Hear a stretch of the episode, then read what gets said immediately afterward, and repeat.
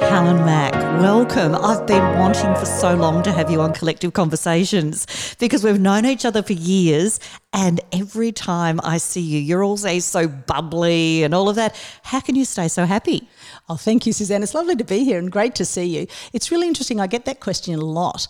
I have been passionate about um, taking my attitude consciously for decades, and so it really is a conscious choice. So I put, I get dressed in the morning, and as you know, I tend to wear orange. And by making a conscious choice about what I'm wearing, I also put on my attitude. So I have a line where I say, "It might not be sunny outside, but it's always sunny on the inside."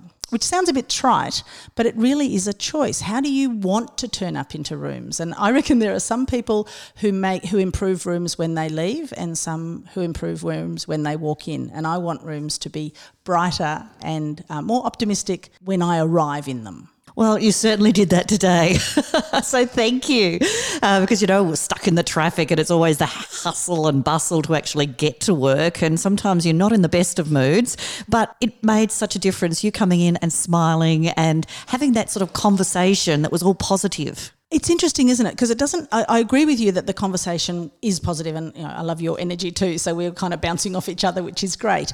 I think it's not necessarily about being positive. It's about a slightly different spin on that. So I think we've been sold the wrong spectrum in terms of the way we develop our attitudes. And this whole thing about positive thinking is actually has a negative impact. And people go, oh my God, how can you not say that positive thinking is not a good thing? The challenge is that positive thinking is just thinking.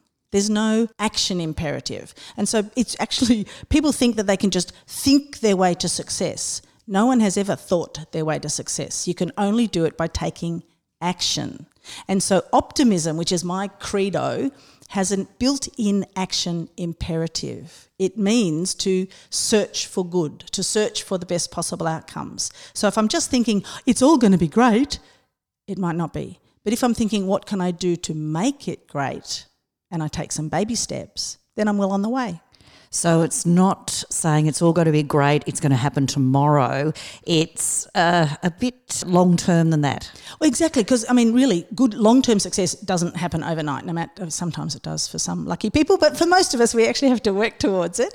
And the thing for me is that people get all caught up in setting goals. Now, I, I, agree that you should think about where you want to go and think about your direction, but a lot of people spend too much time deciding on their goals and planning and working it out. And by the time they've got to finished all that, the opportunity has shifted or changed because these days everything changes so fast. So, my recommendation is have an idea of where you want to go and then go for it. Take some action. And what will happen is the universe will give you feedback. If you're on target, it'll go, yay, go, you good thing, keep going. And if you're not, things will get in the way, things will fall off, obstacles will come up, and you'll go, oh, hang on, this is all feeling a bit difficult. Put your head up, have a look around. Am I still traveling in the right direction? Has the opportunity shifted? Have the people at play shifted? What's changed? What changes, what small changes do I need to make to get myself back on path and get myself back into momentum? And by making those small changes, you can make big differences. That's interesting because going back to making those goals and people spending so much time on those goals, is that just an excuse, like a block? you know, oh, I'm still working out my goals. Procrastination yes. by goal setting. Yes, yes I, am not. I'm not procrastinating. I'm just working on my goals. I think you're right. I haven't actually thought about it like that, but I think you're right. I think people want to. I was talking to a woman just this morning who said, "I want to make sure it's right before I take action," and I'm thinking, you may never get to the point of taking action because most of the work that we do is so complicated these days, and you know all too well how complex all of the layers of business are. If we try to make sure that everything is exactly lined up and perfect, we won't do anything. So sometimes getting it close enough, which some people listening to us will be going, What do you mean? No, it has to be perfect before I do anything. Just breathe. I don't mean lower your standards. I just mean get the minimum standard required to get it out there, whether it's the conversation, whether it's the product or the pilot program. What's the smallest deliverable that you can come up with to get it out into the marketplace or to make some kind of forward movement? That sort of makes sense as well because, uh, you know, it's again the fear of failure. And I think with our fast paced world and you know, especially with all the social media around you, know, everyone seems to be so successful and it stops from, you know, having a go, some people. Because you see all these other people being fabulously successful at everything they do. You know, things like Facebook and Instagram and all of our lovely social media, which I love and, and are really forces for good if they're used well. But they can under, undermine your confidence. It's like, well, I, if I can't do it as well as XYZ person is, then maybe I shouldn't try. If nobody tries new things, then we don't get any new outcomes. We really need to encourage people to take those baby steps. Now, you talk about optimism, and another phrase that uh, I really like that you use is uh, reinvention is not an option, it's an imperative. Absolutely. So, one of my passions at the moment is what I call team reinvention. So, the old way of teams where the boss said, do this, and everyone said, yes, boss, and you know, leapt to, to, to um, fill, fulfill their every need that's gone. The old command and control system has gone. So if businesses are not reinventing themselves, if individuals are not reinventing themselves, then they're falling behind. So it's no longer an option. Oh, we might redo this or we might reinvent this. We need to be constantly looking for what's the next best way I can do this. And even podcasts are an example of that. What's the next best way we can get information out? It used to be, we were talking about this just earlier, it used to be you had to write a book. Now, what about we just do it in bite sized pieces that people can take in on their busy days and still get that information without having to kind of sit down in the corner and do the research. So, reinvention has to be part of our everyday breathing, not just something that we do as a project. Now, is reinvention another word for change? I think they run parallel. So, uh, change requires reinvention, and reinvention requires change. So, um, when I'm working with a business that is looking to do something different, one of the things we look at like whether they want to be more profitable or grow faster or stabilize their growth and sort of um, stabilize their, their business status.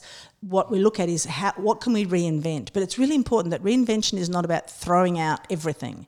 It's about what can we reuse, what can we repurpose?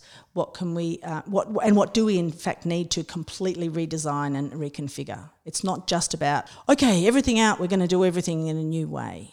So, when you go into a company and uh, you take on that challenge of helping them, and you talk about teams, how do you actually work? Is it getting the uh, management first in line, or is it to get everyone in line? How? Do, what's the it's, steps? It's a bit of both. So what I find in most cases is that most managers are much better at doing the doing than they are at managing other people doing the doing. So most managers are, have been great at what the business is all about, and business owners are the same. So they started business because they're really good at something, and then they find that they can't do it all, so they have to bring some more people in. And managing people, rewarding and acknowledging their progress, um, adjusting their performance is is a skill that we're not taught a lot.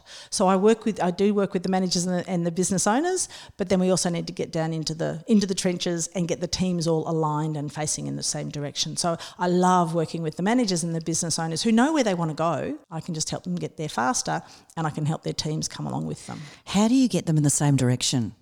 It's about making sure that everyone really understands what that direction is. In my experience, what often happens is that the business owners or the managers have, they know where they're going, but they're not very good at clearly articulating that to their team members. So part of what I do is help the managers articulate that to the team, and then we do a number of activities to help them move forward together and have some reward and recognition for that process. Reward the people who are traveling with you and have consequences for the ones who maybe don't want to come along for the ride. Now, when you talk about reward and recognition, it's not just you know giving them more money. Yeah, correct. So money is a good is, is a motivator, but it's not a major motivator. And in fact, what they've discovered is that more money is not necessarily more motivating. It's just that not enough money is demotivating.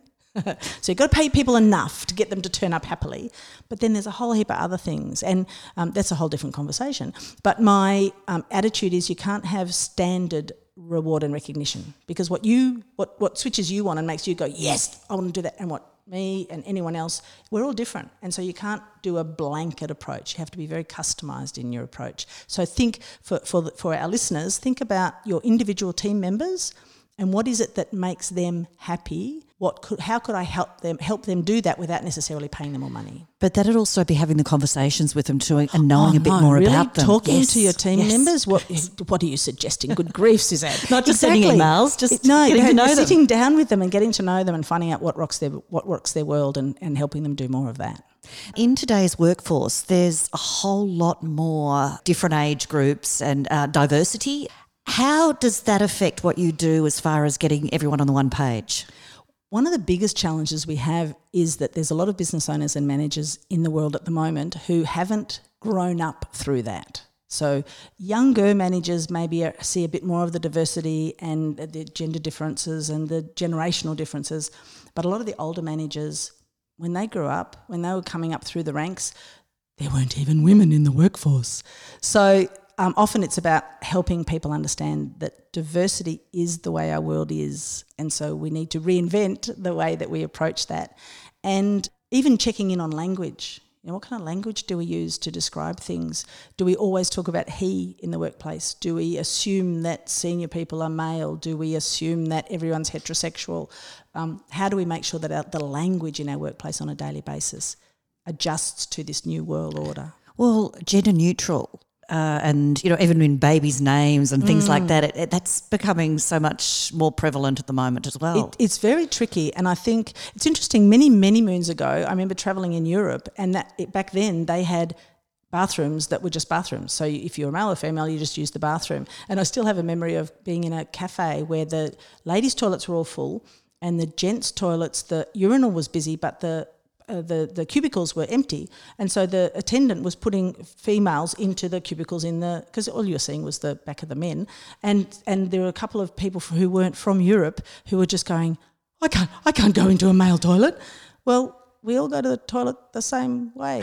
Now we've gone into toilet humour, Suzanne, which is really terrible. I know, but it- but but that's we need to have an attitude that let's make sure that we're inclusive, that our language, that our approach, and that our systems and processes allow for all kinds of parts of the of the human race. Now, this is showing my age, but we will go back to that toilet humour. Um, Ally McBeal, the episode, you know, that was the first time when it was sort of on TV, the sharing the toilets, and when that Uh-huh. conversations would happen in the toilet around um, the Usually around- basin. yes. yes, yes. Well, I was at uh, lunch the other day just around here, and it was a co ed toilet, and suddenly this guy walked in, and I'm washing my hands, and went, oh, oh, but it was quite, you know, just It's even confronting if you're not used to it. And I think that same your same shock value is the same shock value that's happening at board level these days where the person the woman who walks in the door is not bringing the tea, she's bringing her expertise and her IP to the table. Um, the, the new legislation around uh, e- uh, gender diversity in boards is going to shake up a whole heap of people, and some of them are going to respond the same way you did when the bloke walked into the toilet. Yes. Thanks, Helen. And tell me though, if people want to find out more, where do they go? Uh, very simple. My website is helenmac.com. If they'd like to send me an email, it's helen at helenmac.com. And I'd love to hear from any of your listeners that think that I could make a difference to their reinvention.